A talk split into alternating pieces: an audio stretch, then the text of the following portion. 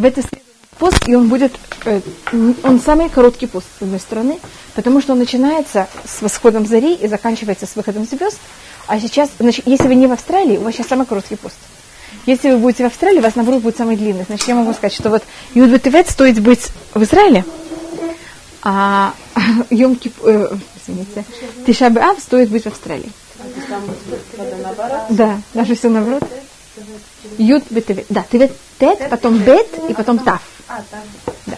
Мы очень такие крутые, я не знаю как, мы хотим всех запутать. Так на свете Тет, Бет, Тав. Можно, чтобы путать, была полная путаница. А Кислев пишется в конце с Вав. А Тевет с Бетом в середине. Поэтому это у нас... Э, слова, они не, не на иврите, как вы знаете, названия месяцев, они халдийские. Они персохалдийские. Да, это Вавилон. Мы привезли эти названия, когда мы приехали из Вавилона в Израиль. Ур, да.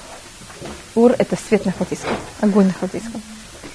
Это у нас Юд Бетевет, значит, это день, когда э, на выходный взял и наложил вокруг Иерусалим осаду. Осаду вокруг Иерусалима. Теперь Юд Бетевет – это начало, а Тиша Ав – это уже окончание. Понимаете, как, как, что такое Юд Бетевет, что такое Тиша Ав? Есть, когда что-то зарождается, есть, когда оно уже воплощается. Так Юд Бетевет – это только осада. В этот день, может быть, никто не был убит. Понимаете, только первый момент, когда оказывается осада. А через два с половиной года, понятно, чем это закончится? Будет уже разрушение храма, и все уже закончится. Это вот разница между Юдбатевет и э, Тишабе Ав. Это начинается зимой, заканчивается летом. И у нас зима всегда символика, вот именно, когда вы сажаете зернышки, когда зернышки в земле, ничего не видно снаружи, проходите по полю, в поле ничего не видно. Что это зимой? А что происходит летом? Все уже вышло, и все уже родилось. Понятно, почему зимой у нас вот это понятие зарождения, а летом это воплощение. И вообще месяц Тевет – это символика все, всех наших отношений, особенно с христианским миром. Греции и христианский мир. И у нас есть три неприятных дней в это время. У нас есть восьмой, девятый и десятый Тевет. Восьмого Тевета э, Танах, Библия была переведена на греческий. Впервые, то, что называется Септагима. Восьмого Тевета. Вы знаете, за счет восьмого, за счет того, что восьмого Тевета это произошло, начинается у нас также потом последствия христианства. Потому что христианство тоже забирает себе Библию когда есть зарождение христианства. Начало пух, мнение христиан, когда все родилось. В это время года. Нахон? Примерно, видите, в это время года? Я просто вам показываю, как это да, как, как, как это все. Да. Как это у нас в какой-то мере как у нас все это, понятно, как это? Да, видите, как ну, это просто не случайно. Значит, мы все рассматриваем не как случайность какая-то, которая вещь происходит когда-то, а мы это рассматриваем все в какой-то мере, э, что все имеет это как э, связь, это понятие темноты, видите, это самое темное время года для, евре, для евреев, и этот месяц свет считается месяцем Исава. Это, вы знаете, что Исав это праотец христианский. Это Наоборот, это, это именно то время, это то время, когда все должно рождаться. Понимаете, как это он родился? Что это? Месяц, у нас есть месяца хорошие, месяца плохие. А, в этом смысле. И ТВ считается месяц Иса. Какие да. хорошие месяца? У нас есть и хорошие Нисан, у нас есть хорошие месяцы. И кислет, кислет нет, ТВ в том числе. Да. Шаббат, есть, есть, есть несколько месяцев таких. Это так они поделены. Это, это есть целая символика, что и как. Я тут, у меня как раз есть в этом году урок, когда я объясняю месяца. Понимаете, как-то есть понятие месяцев, у них есть какая-то своя символика. чтобы исправить месяц, нужно наоборот что-то... Другое, да. Что да, и у каждого месяца есть какая-то своя... Чаще, обычно легче исправить плохое, чем сделать правильно хорошее. Потому когда что-то хорошее, ну ты понимаешь, что это хорошее, вы даже ничего не делаете. А когда что-то плохое, и тогда, конечно, вы остаетесь без ничего. А когда плохое, вы же видите, что это плохое, то что надо сделать? Надо исправлять. Поэтому исправить плохое часто легче, чем вести себя правильно. Понимаете, что я пробую тут рассмотреть? Поэтому тем, которые здесь в плохих месяцах, им часто легче. Они знают, что исправить. Да, и вот мере, когда, значит, это символически снова, кого-то явно, да. Но человек, который родился с хорошим характером, он там отличик, у него все идет нормально в жизни, он не старается так сильно. А у человека все идет как-то не так, как надо, он наоборот старается, он проявляет себя, он за счет этого он очень много берет и э, воплощает в себе очень много сил.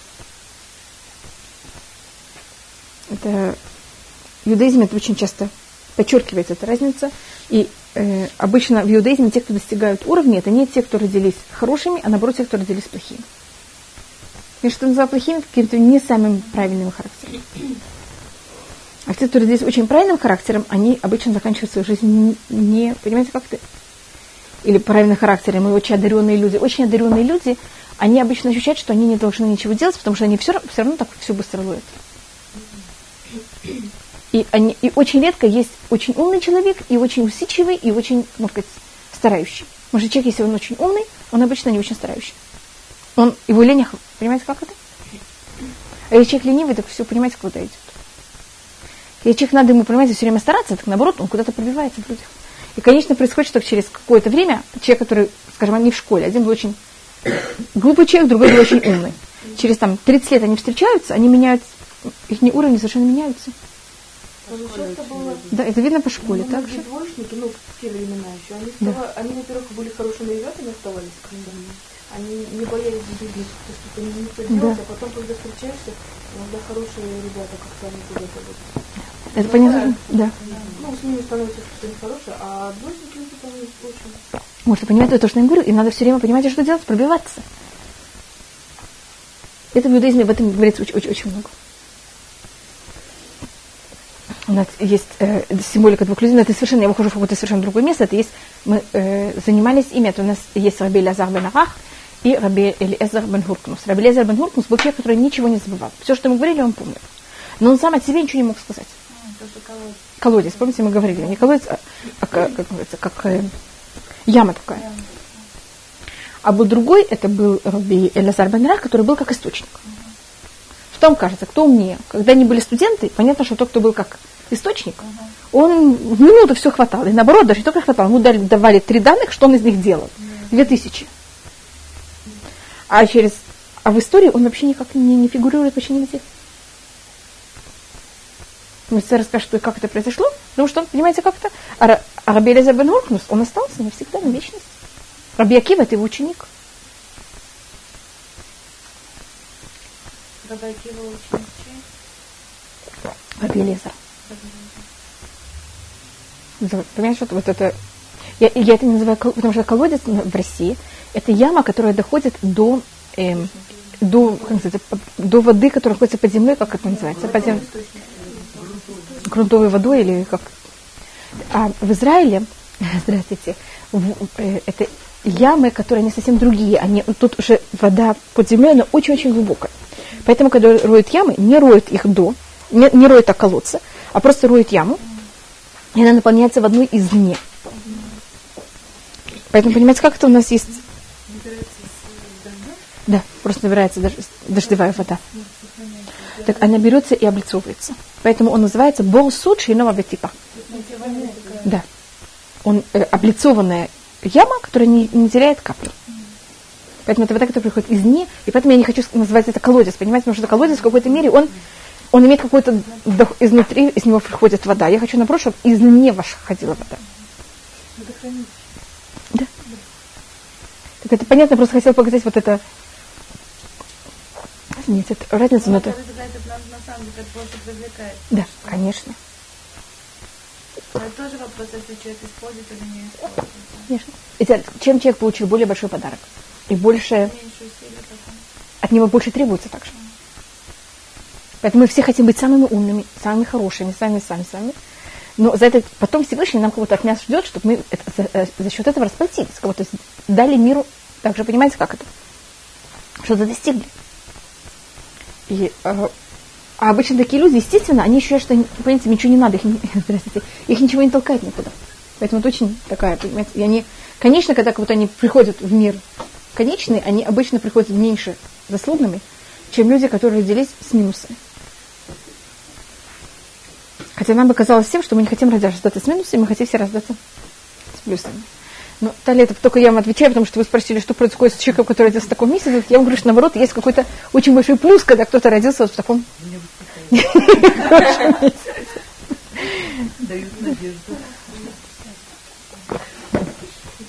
Спасибо большое. Э, так это у нас э, вещь про Тальбы, почему месяц Тевет в иудаизме, он символизирует Исава. Видите, как совершенно не случайно, хотя христиане явно об этом не знают, они решили также а из своих праздников сделать их в этот примерно плюс-минус в этот месяц. Это не, здравствуйте, не совсем это будет именно в этот месяц, но это примерно где-то в районе этого месяца.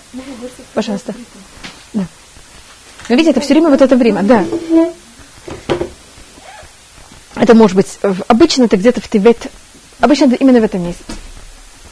Э, у нас в 9 Тибета этот день, я не рассказывала, уверена, что не рассказывала такую вещь. 9 Тибета это день, когда у нас э, умер Эзра Суфер. Эзра, он привел, он помог евреям из Вавилона возвратиться назад в Израиль и построить второй храм. Он участвовал в, в вооружении второго храма, в построении второго храма. И э, Ютивет – это день, когда Навуходнецар взял и э, сделал стен, э, осаду вокруг Иерусалима. Если видите, у нас есть в период темноты или в период зимы у нас есть три плохих дней подряд. Хет, тет и ютивет. А летом у нас есть три недели нехороших. Видите, что я пробую тут показать какую-то параллель? И это рассматривает Магараль, что у нас зима и лето – это неприятное время года для человека. Человеку хорошо климат весна или осень. Поэтому посмотрите, что все праздники наши хорошие, нормальные, они или летом, или весной, или осенью там, Рошашана, Йом Кипур. Теоретически это осенью. А Песах теоретически весной. Израиль не всегда, как говорится, климат в Израиле не всегда под, это подстраивается. Но вы знаете, что апрель теоретически считается весна, а сентябрь, октябрь теоретически осень. А не лето. Да, не лето. А Ханука и Пурим, они от мудрецов. И они находятся вот на грани. Знаете, Пурим начинает весну, вот самое-самое начало весны, а Ханука как будто заканчивает осень. А Тевет это уже зима. Шавуот, он на самой грани весны, между весной и летом.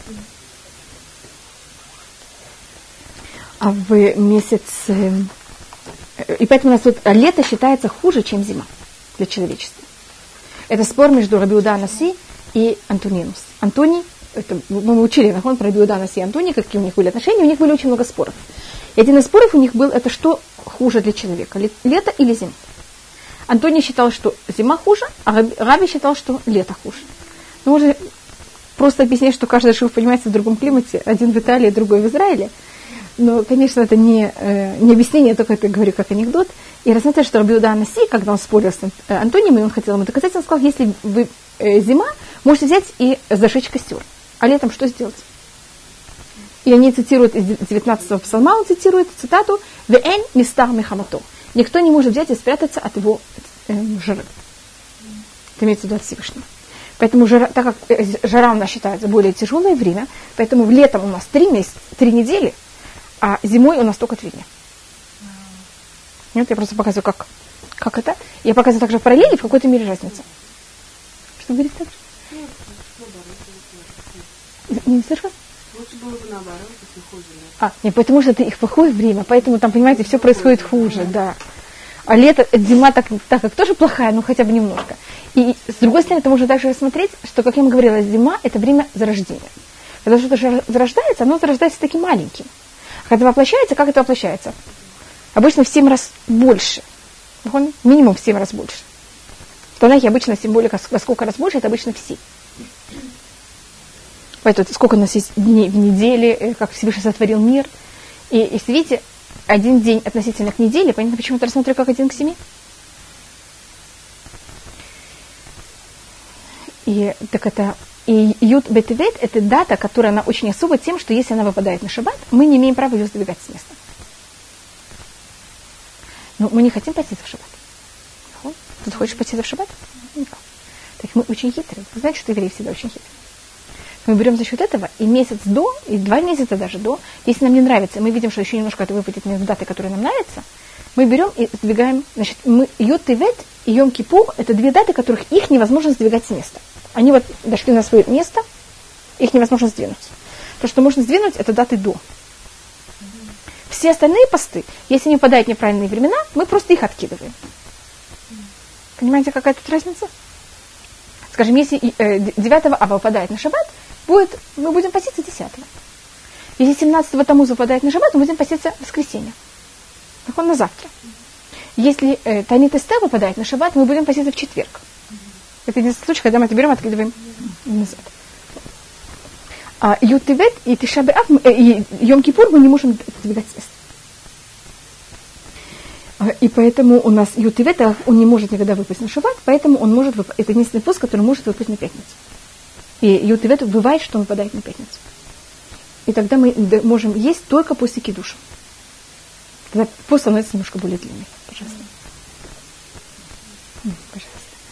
Э, в любом случае, если человек из-за чего-то постился в пятницу, мы всегда перед шаббатом там чистим зубы, немножко едим, чтобы не войти в шаббат, понимаете, как это вот так.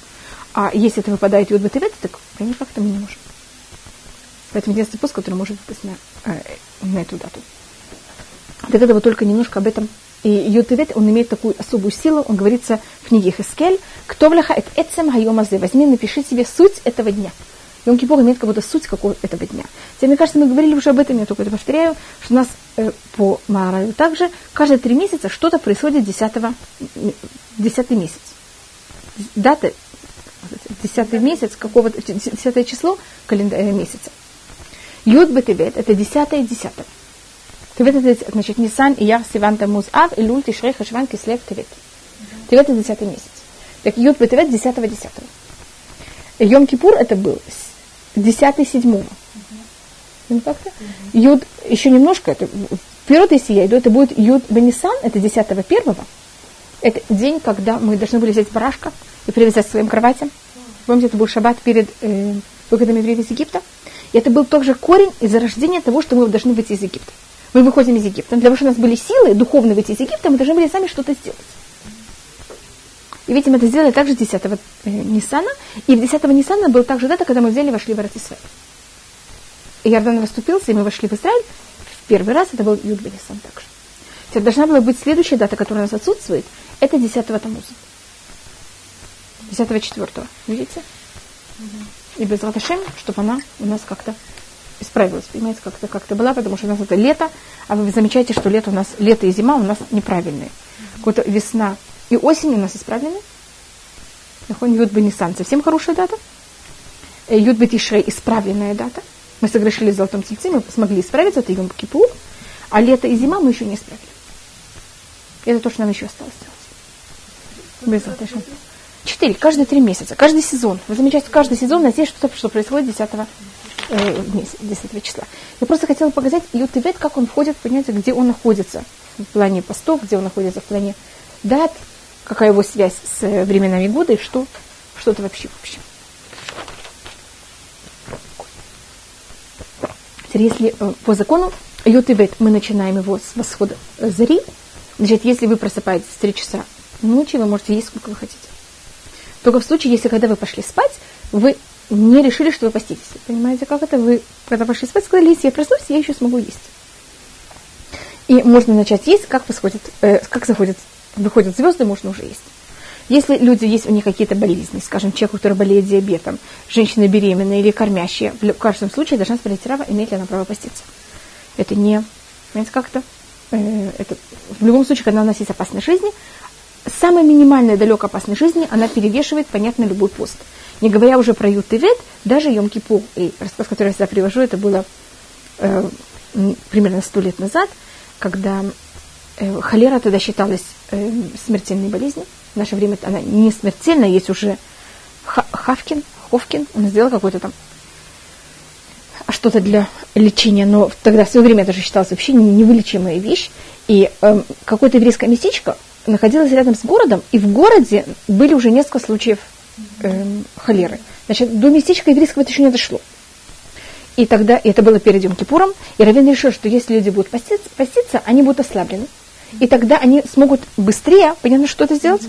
Заболеть. И он в Йом Кипур, после окончания молитвы, встал, взял бокал вина, и перед всеми, всем народом сделал кидуш, и выпил весь бокал вина чтобы никто не пошел домой и не решил, что они не будут есть. Потому что не понимаете, как если Рав, Равин это уже. Может, он считал, что если он скажет, что надо есть, это будет недостаточно. Понимаете, люди будут бояться. И поэтому это сделал перед всеми. Никто же не будет более кошерный, чем Рав.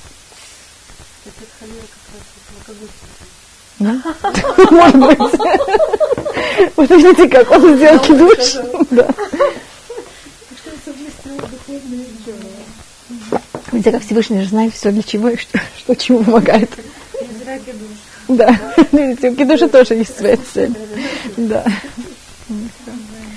И если, значит, как, если я не знаю, если вы хотите, как, что мы говорим, значит, у нас есть э, утренняя молитва, в ней тфилят амида, только в синагоге что-то добавляется. Если мы молимся каждый сам по себе, ничего не добавляется. После тфилят амида у нас есть абину малькину, знаете, который говорится. Это, Нет, это может говорить каждый. И потом у нас есть слихот. Специально на этот день. И на Юд Бетевет. Кстати, я... Это, у меня это есть сидуры.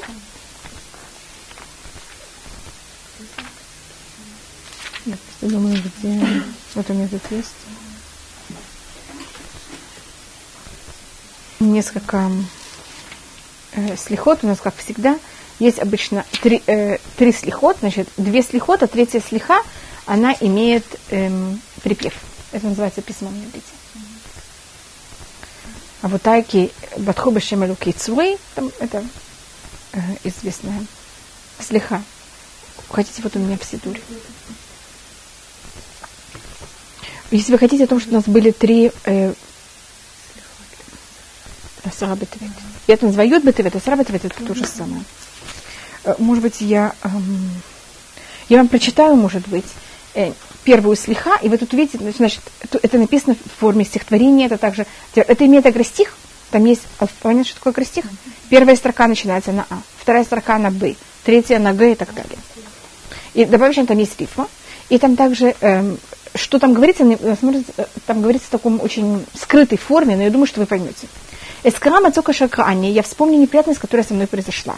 Бешалош макот беходыша заикани. Три удара меня ударил в этот месяц. Видите, то, что я вам рассказывала. Гид Ани, Гини Ани, Их Ани. Значит, три понятия, э, что Всевышний нас ударил. Ахата Гиль Ани. Сейчас я остался очень устала. Дихани Бишмунабо смолит вейманит. В восьмом дне он меня взял и как будто придавил направо и налево. Аль-Шлуштан Кавати Танит. На все три я взял и решил сделать пост. У Мелях Яван инсани лихтов дат Иванит. И царь Греции взял и заставил меня написать э, закон на греческом. Mm-hmm. Это понятно то, что мы рассматриваем. Аль-Габеха Шухим Херихуманит. На мои плечи взяли и, эм, когда берут и пропахивают землю, кого-то взяли и пропахали землю на моих плечах. И сделали это очень глубоко. И это говорится в, в Тилим. Он берет цитату из Тилим. Зам, зам тиба батиш або бехлима вахефер. В девятом мне, мне стало очень э, неприятно, и меня очень опозорило. Э, Хашах алай меиль год цифр был взят и почернен на мне. Эм, меиль – это мантия. Вы знаете, что наружная одежда главного коина называлась меиль. Год – это прелесть. И если вы помните, может быть, мы говорили об этом в, перед Шавот, что каждая неделя имеет какую-то символику чего-то другого и символизирует также кого-то другого. Скажем, эм, Хесед – это Авраам. Так ход – это э, символизируется Агарон этим. Это прелесть. Поэтому тут говорится про год, Изра, он был потомок Агарона. Вот эта красота взяла и поникла.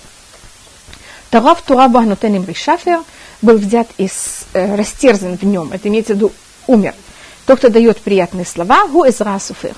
Это Изра Суфер, он, он умер в девятом. Йома Сирит Сива бен Бузия Хусе в десятом дне взял, дал приказ Бен Бузи, это Ихаскель, сын Бузи, пророк, к Тавляха Сефара Махазе, возьми, напиши все книги пророчества, для Зикарон Лам Намесвеневзе, на память для народа униженного, это Эцем Хайомазе, суть этого дня. Это тоже говорится в книге Хаскель. Видите, когда сейчас это было очень понятно? Так вот, в таком форме это пишет. Значит, если вы не знаете заранее, о чем идет речь, маловозможно, что вы поймете, о чем идет речь. Это, это говорится в такой форме, что кто знает, понимает, о чем идет речь. А кто не знает, о чем идет речь, он поймет, что там о чем-то, но точно о чем это не очень вот, э, так у нас есть слихот, и в Минха, мы, если вы поститесь до Минха, тогда в Минха добавляется в Шмакулейну э, добавка о посте. Шмакулейну, это в, у нас есть часть, когда мы хвалимся, три первые благословения мы хвалим Всевышнего, 13 следующих мы просим. Так последние вещи, которые мы просим, это 16 благословение, в нем мы берем и э, добавляем в пост если мы постились, в Минха. Теперь почему мы добавляем имя добавку в Минха? Потому что утром обычно все приходят, да, еще неизвестно, будете поститься или нет. Минха – это уже последняя как будто молитва поста, дня поста. И мы тоже говорим еще раз о Вину Малькину. И если будете в синагоге, также читается отрывок истории о том, как Всевышний простил евреям, когда они сделали золотого тельца из Пашат Кетиса. И также есть отрывок из Прока, который читается в книге э, Ишая. Так это вот особости поста.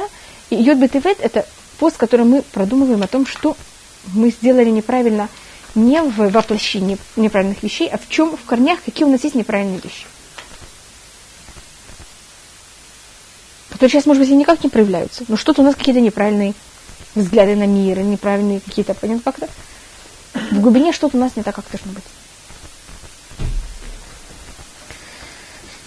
И э, мы были на каком-то духовном уровне до Юд Бетвет, и в течение следующих 2000 лет, или больше 2500 лет, мы никогда больше не восстановились на тот уровень, на котором мы были до Юд Бетвет. Скажем, в Тишабе был разрушен храм, мы потом еще раз построили храм. Иерусалим был разрушен, а потом еще раз построили Иерусалим. Но то, что было до Юд Бетвет и после Юд Бетвет, никогда не восстановилось. Потому что мы тогда были, у нас было пророчество, у нас были какие-то вот это было еще, когда Израиль не вышел никогда в изгнание. Понимаете, как это? Когда mm. что-то сломалось уже один раз, или что, что, вещь, которая никогда еще не ломалась. Есть разница? Потом это уже, это как-то составили, но это уже встреча. И поэтому у нас Юд Бетвет это очень такой сильная дата.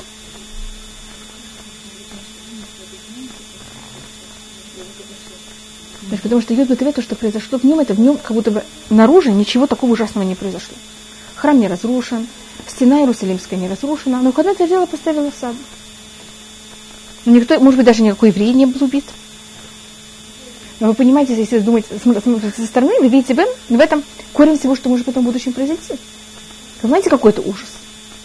Хотя в этом не, на поверхности ничего такого не видно.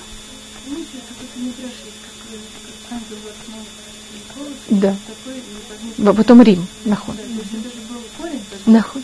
Это был, когда Шлюмо взял и женился на дочери фараона.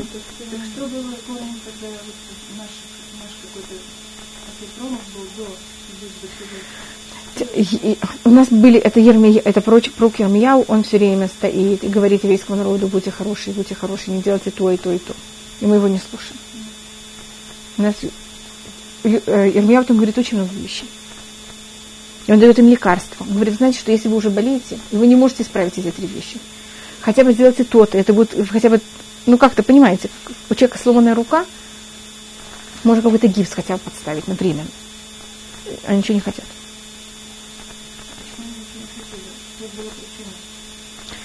Почему евреи ничего не хотели? Первым делом у них были же пророки. Там было, это было очень тяжелое время. Да, очень запутанное время. Очень тяжелое время.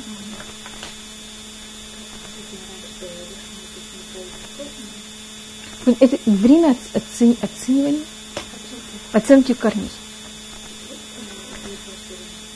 Чем-то это в какой-то мере это тяжелее, в какой-то мере это легче, потому что вы сейчас не меняете свои поступки, вы меняете только, понимаете, как-то какой-то внутренний какой-то взгляд на мир. Это, конечно, можно в любой день. Но просто я говорю, какая можно делать все во все дни. Просто я говорю, что особо именно для этого дня. Так это, а, скажем, Дешабе Аб, это день, когда мы вообще не занимаемся нашими грехами. Мы просто в, скорби.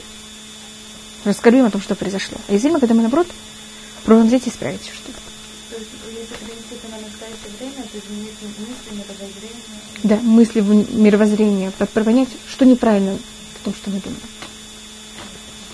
Сейчас мы переходим к истории, мы просто рассмотрели только про Юдбетевет, так как это будет, если Хас Халиля Машех не придет, mm-hmm так это будет в Бетевет, и тогда, э, когда был построен даже второй храм, значит, Шашам Язор, может быть, храм может быть построен за следующие два дня.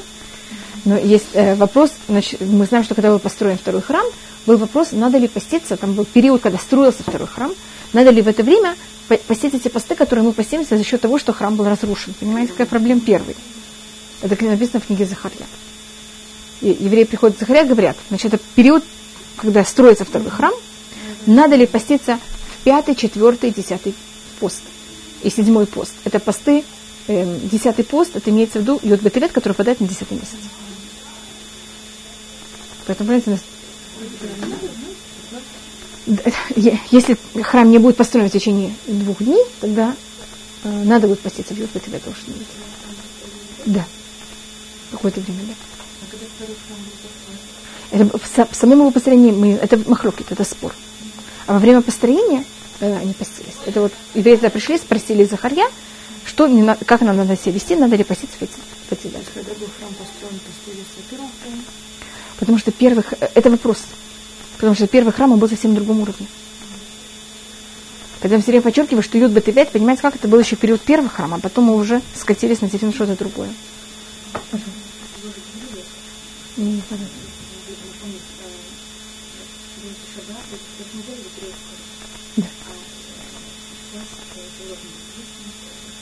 Не говорите, что быть грустным. Это вот это считается. Что-то? даже не говорится, что мы, мы и даже в ав, 9 аба мы должны быть в скорби. Все остальные времена считают, что мы должны уменьшить радость. В Юд обычно, может быть, в Муце Юд в сам Юд все равно никто ничего не делает. Но когда он заканчивается или до, я знаю, что делать. Не, понимаете, как тут вот хэт-тет ничего не аннулирует. Есть, можно учить Туру, и хасиды не учат Тору, вы знаете, когда? Да. Но это не все, это только хасиды. Они считают, что это такая ужасная ночь, что если они в нее будут учить Тору, это пойдет непонятно кому. Но они считают, что это, это такой ужас. Да, они считают, что это такой ужас, но это поэтому я говорю, что это не все. Адаса, вы не хасидская девочка. Да, извините. Поэтому я сказала только все. И вот, и, вы знаете, и, вы знаете, мальчикам надо же когда-то играть в шахматы тоже. А вот видите, есть время специальное. Да. Я просто говорю, как это в литовских ещивах нормально занимаются в эту дату. Можно.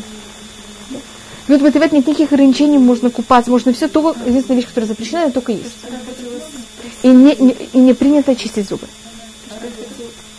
Вот можно совершенно спокойно. То, что я прочла, тут, ну то, что вопросом.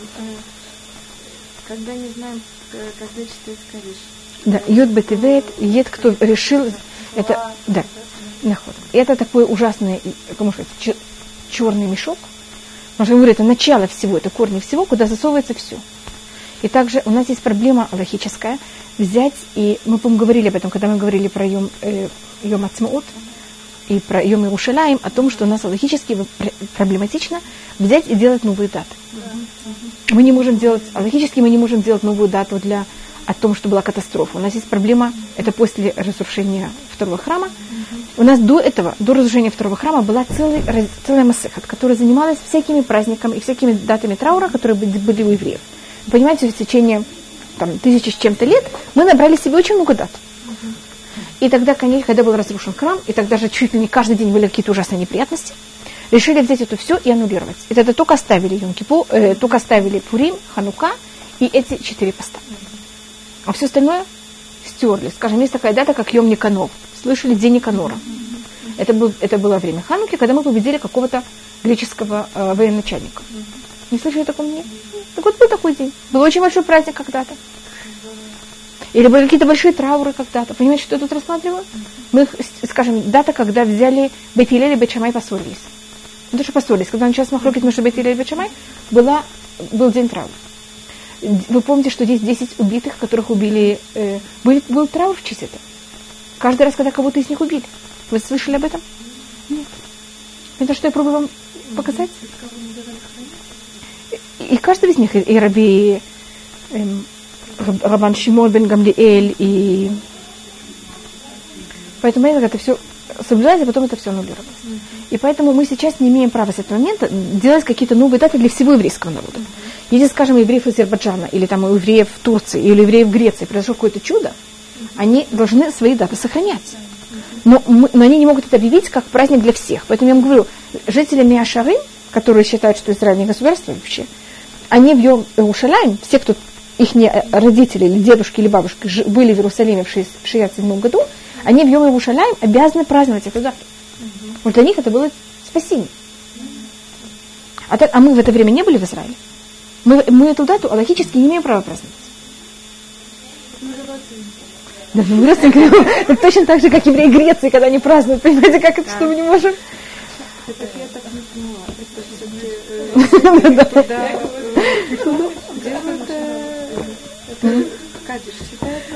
Так принято, что йод бетевет, это так как это вот такая ужасная яма, которую я называю, понимаете, как это всех неприятностей, или мешок такой ужасный. Поэтому, когда после катастрофы решили, что это будет дата также о всех убитых катастроф. Значит, то, что мы делаем, это в те даты, которые у нас уже есть, мы к ним пришиваем, понимаете, как это все неприятности. Скажем, у евреев, выходцев из Украины, у них был каф и ях. По-моему, у меня даже каф и ях. Я вам показывала, по-моему. У меня даже есть сидури. А вот 20 ияра. А вот вы не должны его соблюдать вообще. Хотя мы родственники с вами. Да, это я вам показывала. 27 так у нас с этой датой проблема. Потому что поэтому мы не имеем, это новая кого-то дата.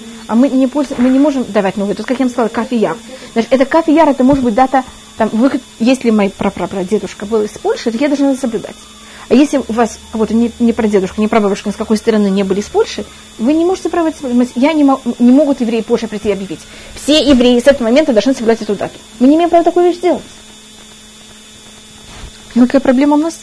Значит, я просто показываю также, и, и, у, это, у, проблема со всех сторон, так то же самое, и то, что произошло в Богданах Хмельницком в, свое время, это было для евреев Украины не, не, не намного более, менее ужасно, чем то, что произошло во время катастрофы.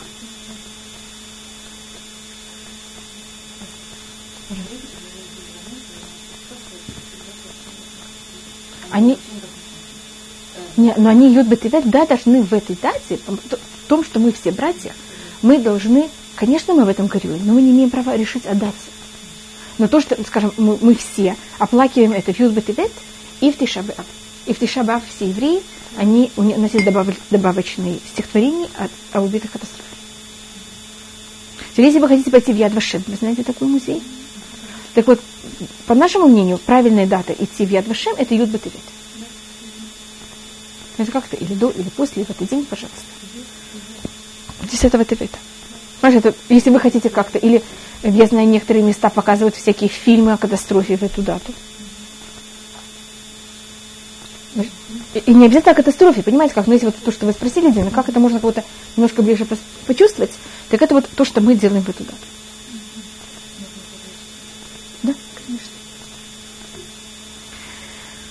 Э, так это, это что относится к нам. А сейчас мы переходим, и, и теперь есть Зайн Ада, у нас есть некоторые даты, в которых седьмого Адара, это если кто-то не знает, у, у кого-то умерли родственники, или были убиты или Олафхат родственники, и неизвестно место захоронения.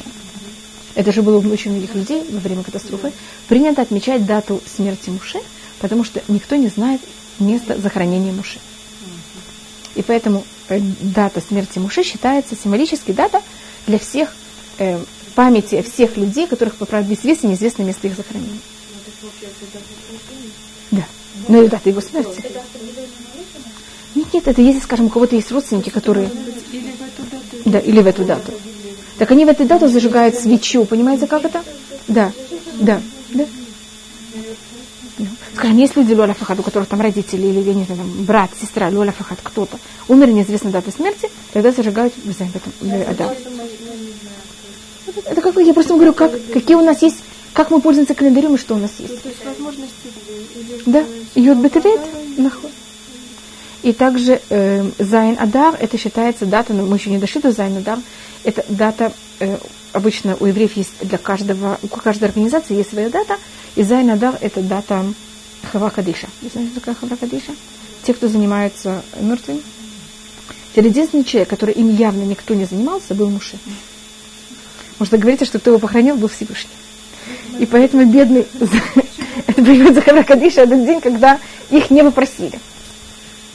Хотя бы для человека, которых не попросили. Поэтому это обычно дата тогда также выбрана для них. Но это еврейский такой, понимаете, как это, как они выбирают что-то. Как это.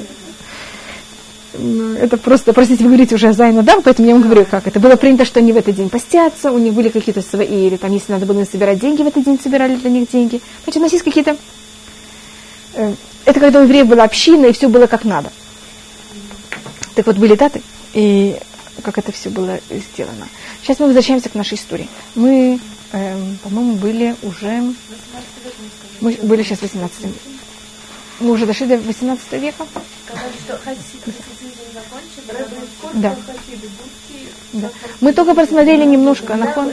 Мы немножко про Хасидей Хабат просмотрели, немножко про Хасидей Бреслав и, и немножко о польских хасидов. Это было о Хасидей э, Гоу. Ну, хотя у вас есть какое-то ощущение про хасидизм. Да. Обращаем внимание, видеть, как все одеты. Да. И вы хотя вы знаете, что есть разные течения, и не все только одна хасидут, и вы знаете, что они также по месту, место, где они проживали, и что у них есть тоже между собой какие-то некоторые разницы.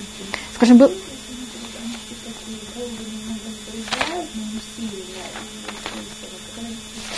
Они почти все такие?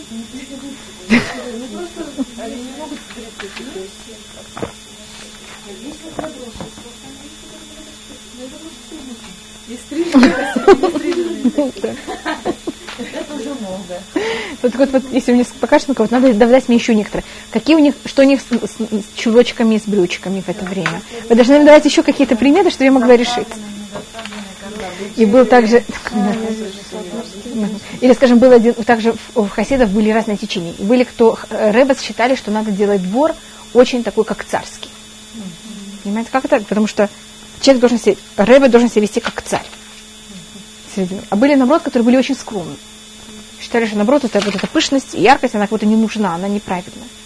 Вот один из тех, это, кто брал и считал, что надо быть очень пышными, и стол должен быть, и все должно быть просто там из золота, понимаете, как то в Рэбе.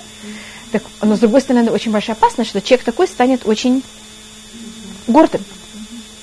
Так то, что он делал, он брал, у него был, была обувь из золота, без, э, без подошвы.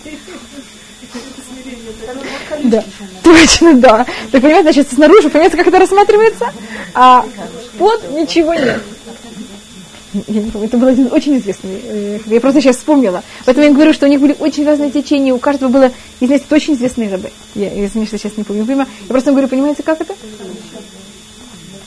Да.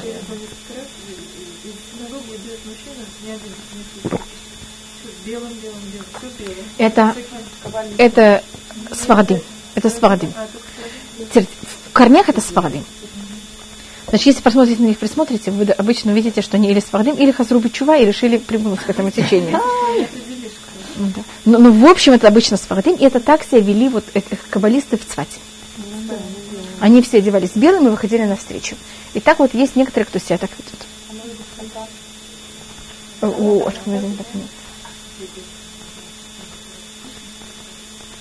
так нормально. Они не, не, не выходят ни в каких э, особых таких это вот понятие уважения синагоги.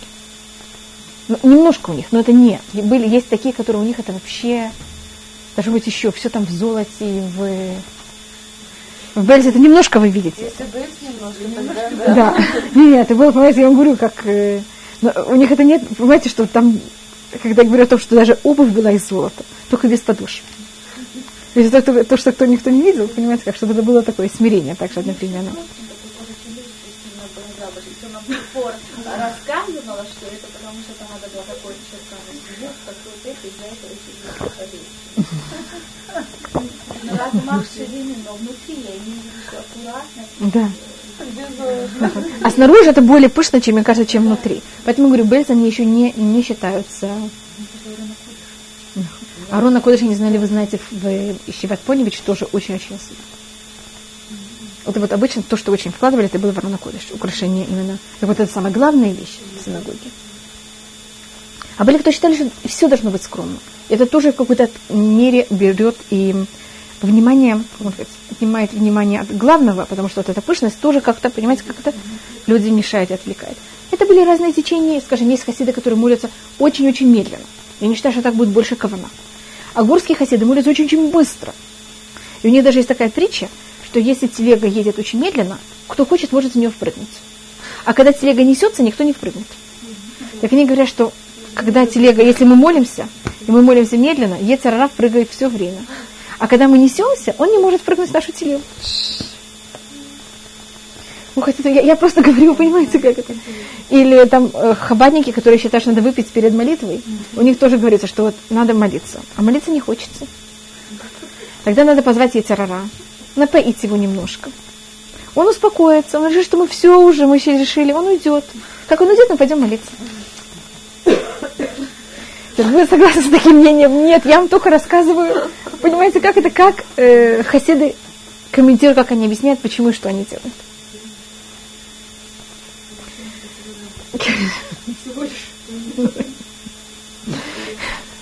Сейчас... Отвлечь. Да. Да. Так мы сейчас, мы сейчас переходим к 18 веку. Я просто говорю, что о хасидах можно говорить очень много. Я только э, как я ощущаю, что я вам недостаточно о них рассказала. Поэтому понимаете, что я делаю. Я, я извиняюсь перед всеми хасидами. Э, я сейчас перехожу к 18 веку. В 18 веке у нас происходит такая э, очень сложная вещь в иудаизме. Есть кто считает, что хасидизм на каком-то уровне, он был специально нам дан до этого, для того, чтобы нас немножко как-то эм, сохранить. И то, что был спор внутри иудаизма между хасидами и нехасидами, с одной стороны, он был специально для того, чтобы нас предохранить от 18 века, с другой стороны, э, то, что происходит в 18 веке, э, люди этого периода пользуются этим спором для того, чтобы это все взять и раздуть в неправильные стороны. С 18 века у нас начинается то, что называется эмансипация и выход евреев из рамок иудаизма. Это начинается в конце 17, 18 века. Э, это начинается в Германии. Как вы знаете, в Германии нет хасидов первоначально. Э, и вообще Западная Европа от э, Восточной Европы, она все время идет примерно 50 или 100 лет до Западной Европы. То, что происходит в Западной Европе какое-то время, в Восточной Европе то же самое произойдет через 50 лет. И это во всем. А в иудаизме это тоже, а так как иудаизм, он же идет на фоне всего, что происходит, у него это происходит, понятно, как это? То же самое. Значит, когда в Западной Европе будут евреи отходить от иудаизма в конце 18 века, в Восточной Европе это начнется в конце 19 века. Понимаете, что я пробую тут показать? Сначала это будет 100 лет, потом это будет 50, зависит, насколько это быстро, понимаете, как это? Или скажем, я извиняюсь, даже говорю о таких глупостях. Те фильмы, которые в Америке прекратили, вообще никого уже не интересовали, э, в России через 50 лет они были как будто самый, как можно сказать, гид. Сейчас уже все, сейчас, мне кажется, в России успокоились. А в апреле это просто вообще не. Ну, круто. Я помню, я приезжала в Россию, просто не могла понять, что произошло с людьми. Никого не интересует вообще.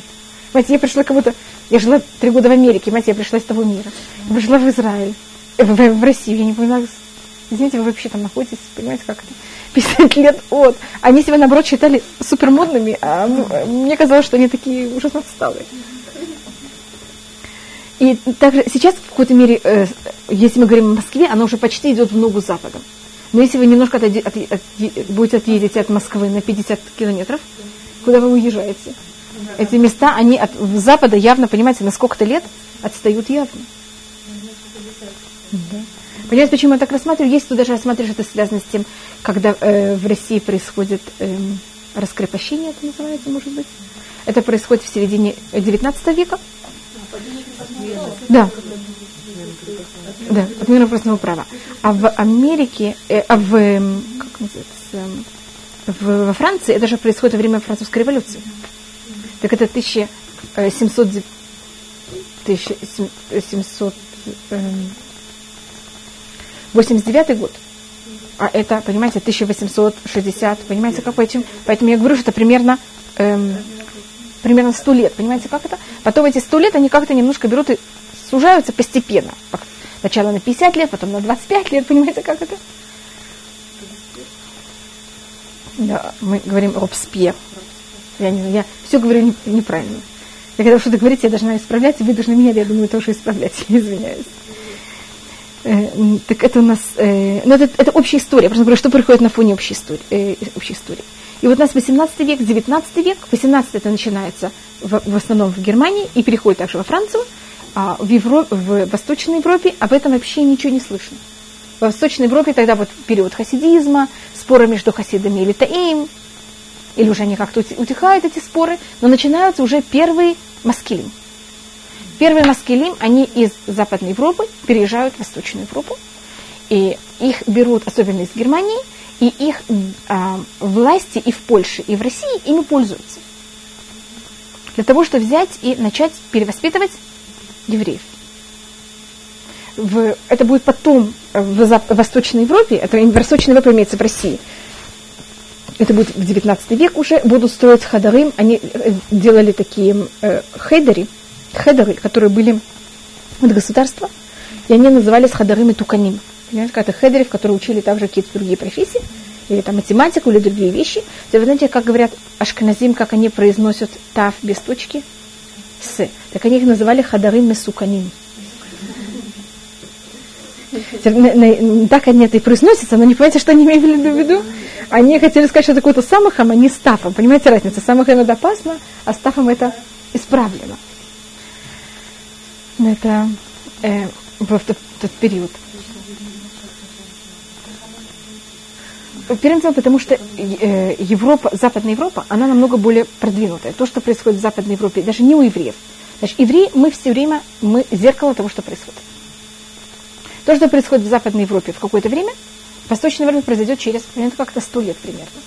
И евреи в обоих случаях возьмут и среагируют очень так же.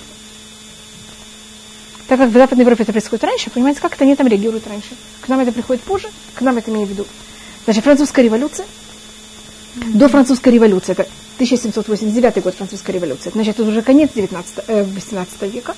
А в середине 19, 18 века уже есть э, философы, Руссо и другие философы во Франции, которые также просачиваются в Германию, о том, что все люди равны, и что надо, понимаете, как это? Свобода, равенство, и надо об этом думать. А евреи почему-то в первый кто-то подхватывает. У нас вот такой вот...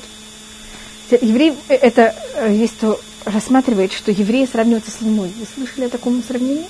Теперь Луна, у нее нет своего света. Она берет и отражает свет Солнца. И Всевышний нас сотворил таким, что мы все отражаем.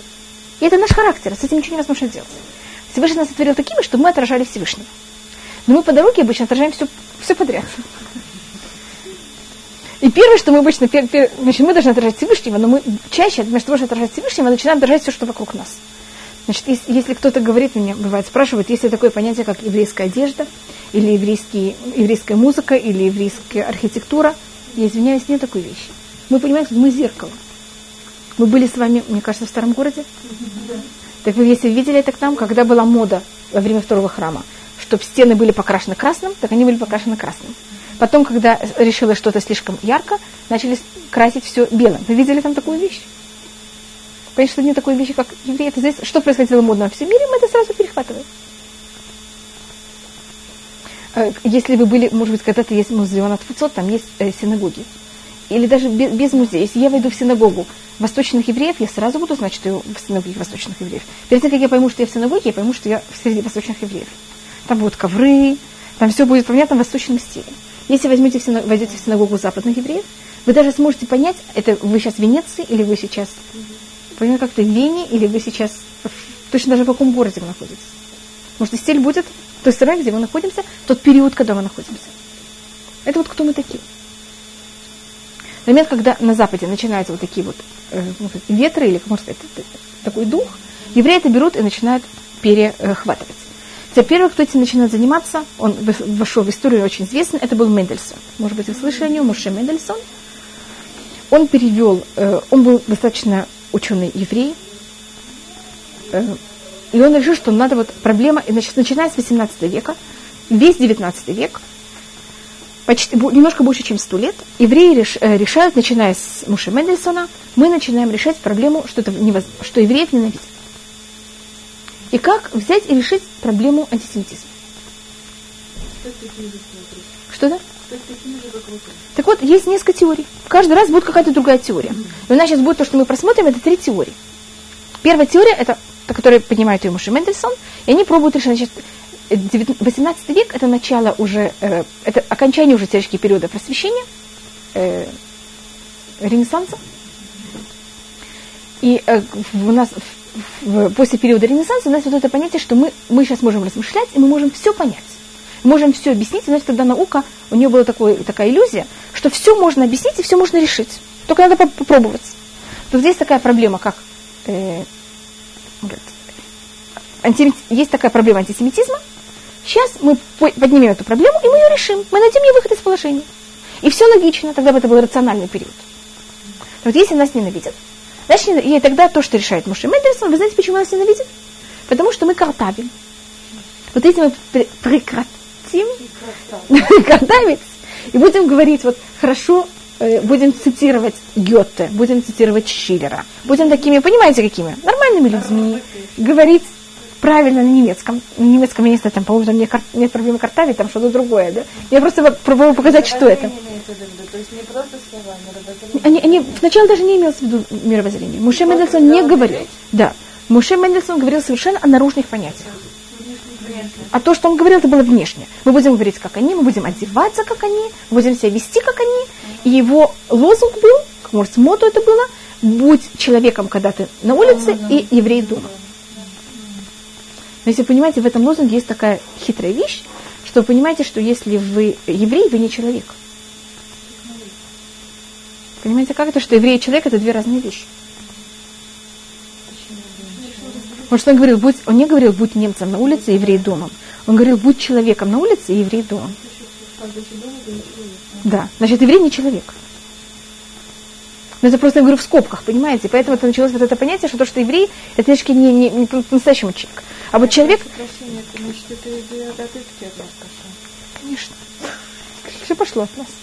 И этим э, он в какой-то мере э, какое-то унижение, это какой-то еврей ощущает себя унижен перед другой культурой. Вы замечаете, это вот в этом также осмотрите. А почему это не начинается до этого, как вы спросили, почему это не начинается в России? В Германии в это время есть Гёте, в это время есть Шиллер, понимаете, есть, есть э, фи, э, немецкие философы, есть, немецкие, есть немецкая культура. В России что происходит в это время? 18 век. Крепостное право. Понимаете, как у евреев, евреям нечего, нет никакой духовности, которая их вообще как-то заманивала бы. 19 век, когда вот эта вся культура доедет до России, тогда евреям России станет тоже, понимаете, как у них будет какая-то заманчивая вещь. А пока нет никакой духовности, их даже нечего, чтобы заманило. Так понятно? Я просто объясняю, как это переезжает.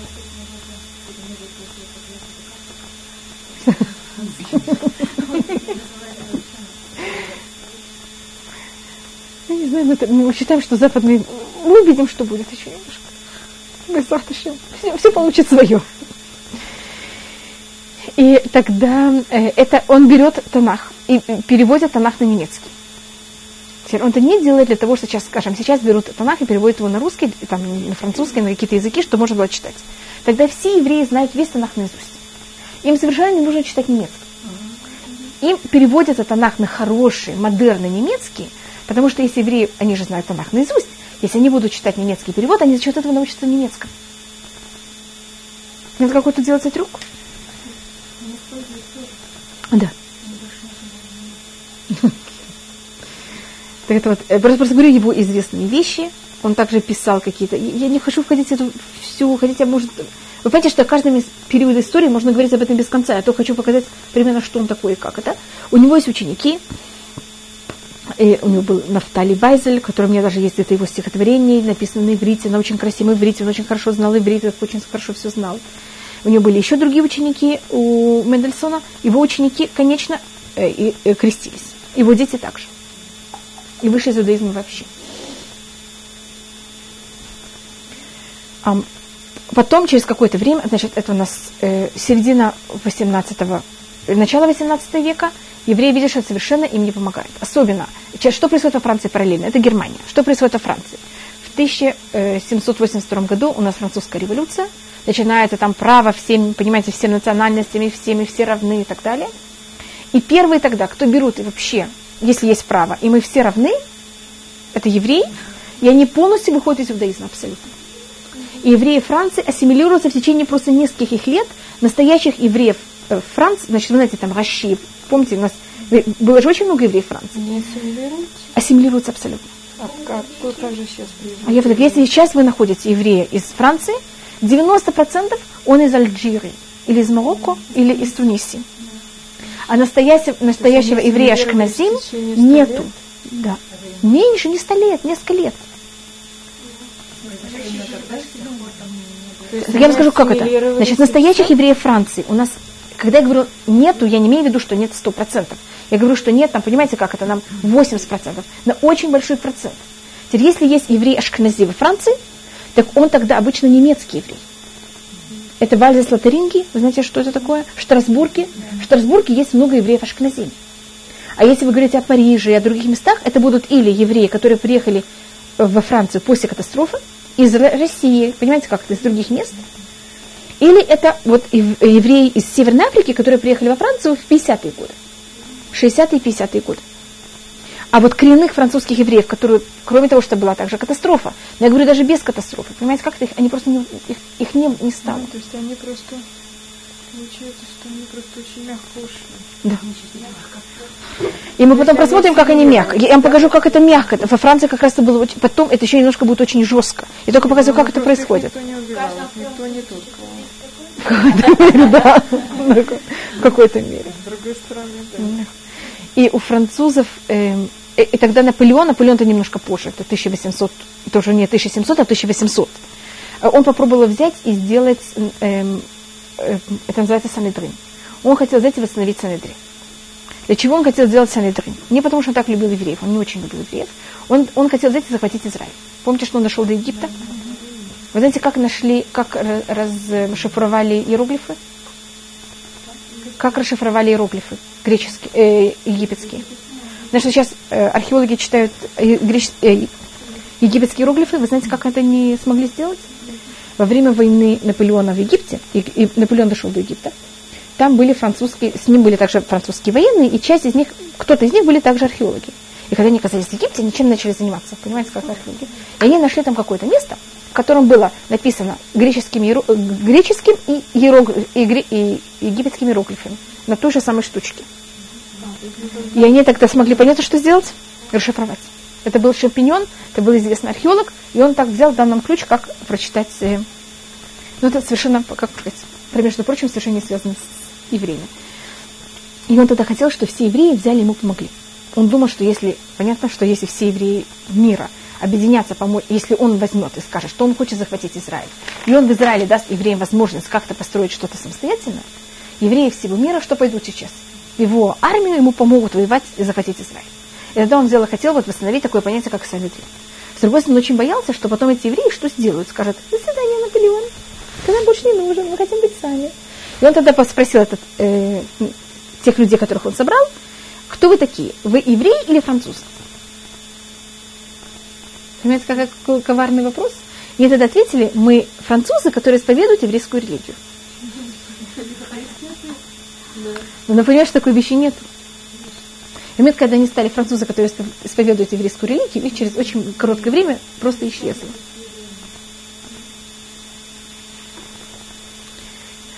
Эм, так это у нас э, первый период. Значит, евреи Франции и Германии мы их находим в конце 19-18 века, в середине 18 века их почти нет. Понимаете, значит, что им, они есть физически, они есть. И, и к ним местная среда относится очень плохо. Это то, что вы спросили, они исчезли или нет. Значит, французы и немцы к своим евреям относились отвратительно. Не, французы относились к эм, как можно сказать, ассимилированным евреям еще хуже, чем немец, немцы. И самая эм, антисемитская газета, которая была в свое время, в 20-м, даже в начале 20-го, в середине 20 века, это была французская газета. Это был Либер Пароль. Это называлось э, либеральное слово. Это сейчас самая антисемит... антисемит как вы скажите? Спасибо. Самая антисемитская газета, которая была вообще в Европе, она была французская. Так они к ассимилированным относились плохо? Или... Ко всем. Ко всем. И это ничего не помогло. И когда ассимилированные евреи видят, что этому вообще ничем не помогают, тогда они понимают, что то, что они стали ассимилированы, не помогло. Что же делать? Хватит, вот, нет. нет, мы решаем, значит, у нас есть проблема, нас ненавидят. Идемте решим эту проблему. Так мы решили первым делом что? Одеться, как все нормальные люди, взять цитит, выкинуть мусор, женщины снимают, понимаете, как это?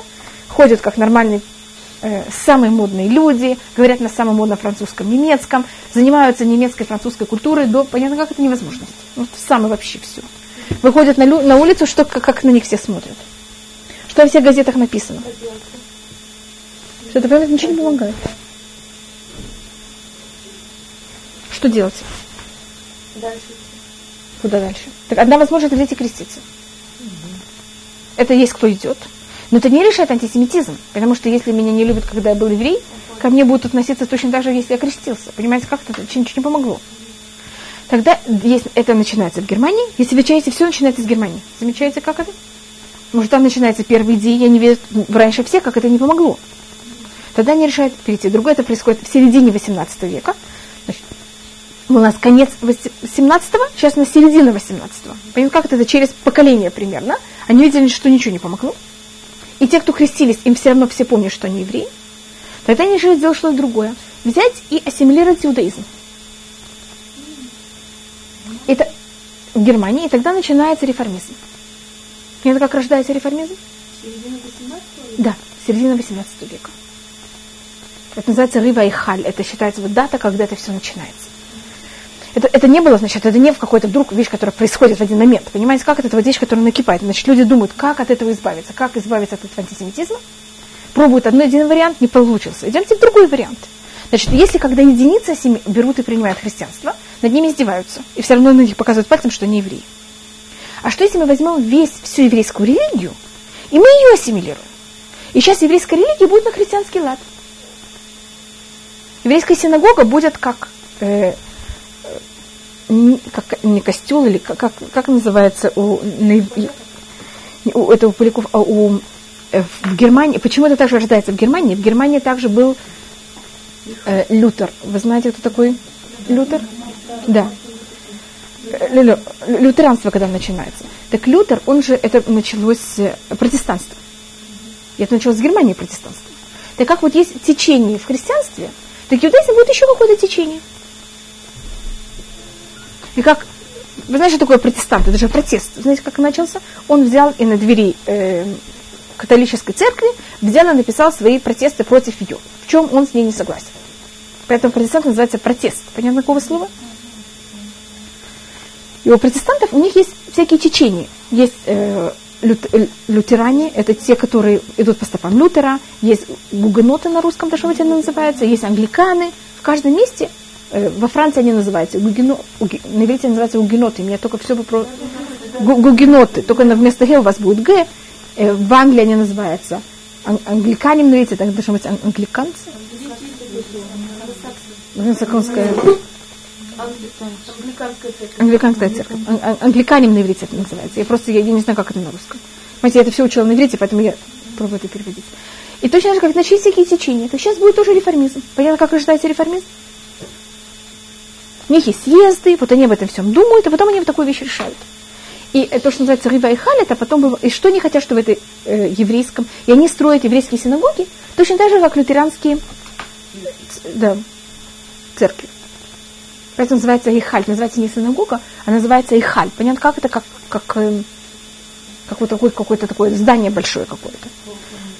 Э, они хотят, чтобы во время молитвы э, взяли, играли на э, органе, что была э, музыка Гив Хайхаль. Знаете, спор а, что-то вроде не, не синагоги, но понимаете, почему это называют Айхаль? Какой-то не о синагоге, а потом как, а вот как будет выглядеть синагога в какой-то мере. И будет, и у евреев была также большая проблема. Есть евреи, которые соблюдают, есть одна община. У них есть одна синагога. Сейчас реформисты говорят, мы хотим, чтобы в этой синагоге взять и снять деление между мужчинами и женщинами, чтобы внести, понятно, как это, орган, который был во время э, молитвы, и потом зависит, и сейчас у реформистов есть разные течения. Одно течение говорит, как вы думаете, почему нас должны уважать немцы? Если вы, вы который живете на немецкой земле уже 500 лет, в вашей молитвеннике написано все время, что вы хотите молиться в сторону Сиона. И вы хотите возвратиться в Сион. И что Всевышний вас уже возвратил в Сион. Понятно, что они вас ненавидят. Вы все видите, как чужие. Понятно, что они на вас смотрят, как чужие. Надо взять и вычеркнуть из всех молитвенников слово Сион. И место молитвы должно быть сейчас не в сторону Сиона, а в сторону, решите, куда вы хотите. Но если вы молитесь в сторону Тиона, так вы же не настоящие немецкие. Вы же не настоящие немецкие. Вы все время, вы же на Ближнем Востоке, вы, а вы же живете же не в Ближнем Востоке. И знаете, насколько далеко каждый из них пошел. Понимаете, как-то тут у них были всякие споры, также между ними сами, самими были споры. И э, это привело к очень большим э, раздорам внутри общины. Потому что есть сейчас одна община, как я говорю, одна синагога. Сейчас, если большинство реформистов, они решили взять и изменить свою синагогу. Сейчас что делать религиозным евреям? Построить и отделиться, построить себе другую синагогу, остаться вместе с ними и пробовать их как-то исправить. И если они уйдут, то вообще они непонятно куда, куда уйдут. Это был очень тяжелый период. Конечно, то, что было решено, это что евреи религиозные уходят из этих синагог вообще. И это было сделано с очень большим, можно сказать, эм, очень большой болью. Потому что было понятно, что когда они уходят из этой синагоги, они этих евреев оставляют, по ним обрач, обречают.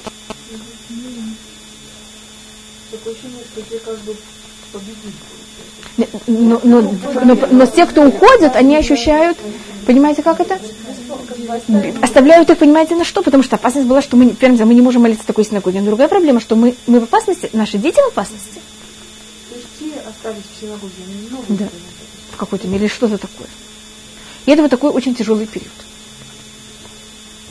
Один из людей, который жил в этот период, и это очень болезненный период, значит, для евреев Германии. Германии, Франции, а у евреев России это только это начинается на уровне не между евреев, а только сверху. Понимаете, как это? Да. Понимаете, значит, сверху, значит, рус, русские а, власти пробуют это на нас скинуть. Pues se lo... Pues se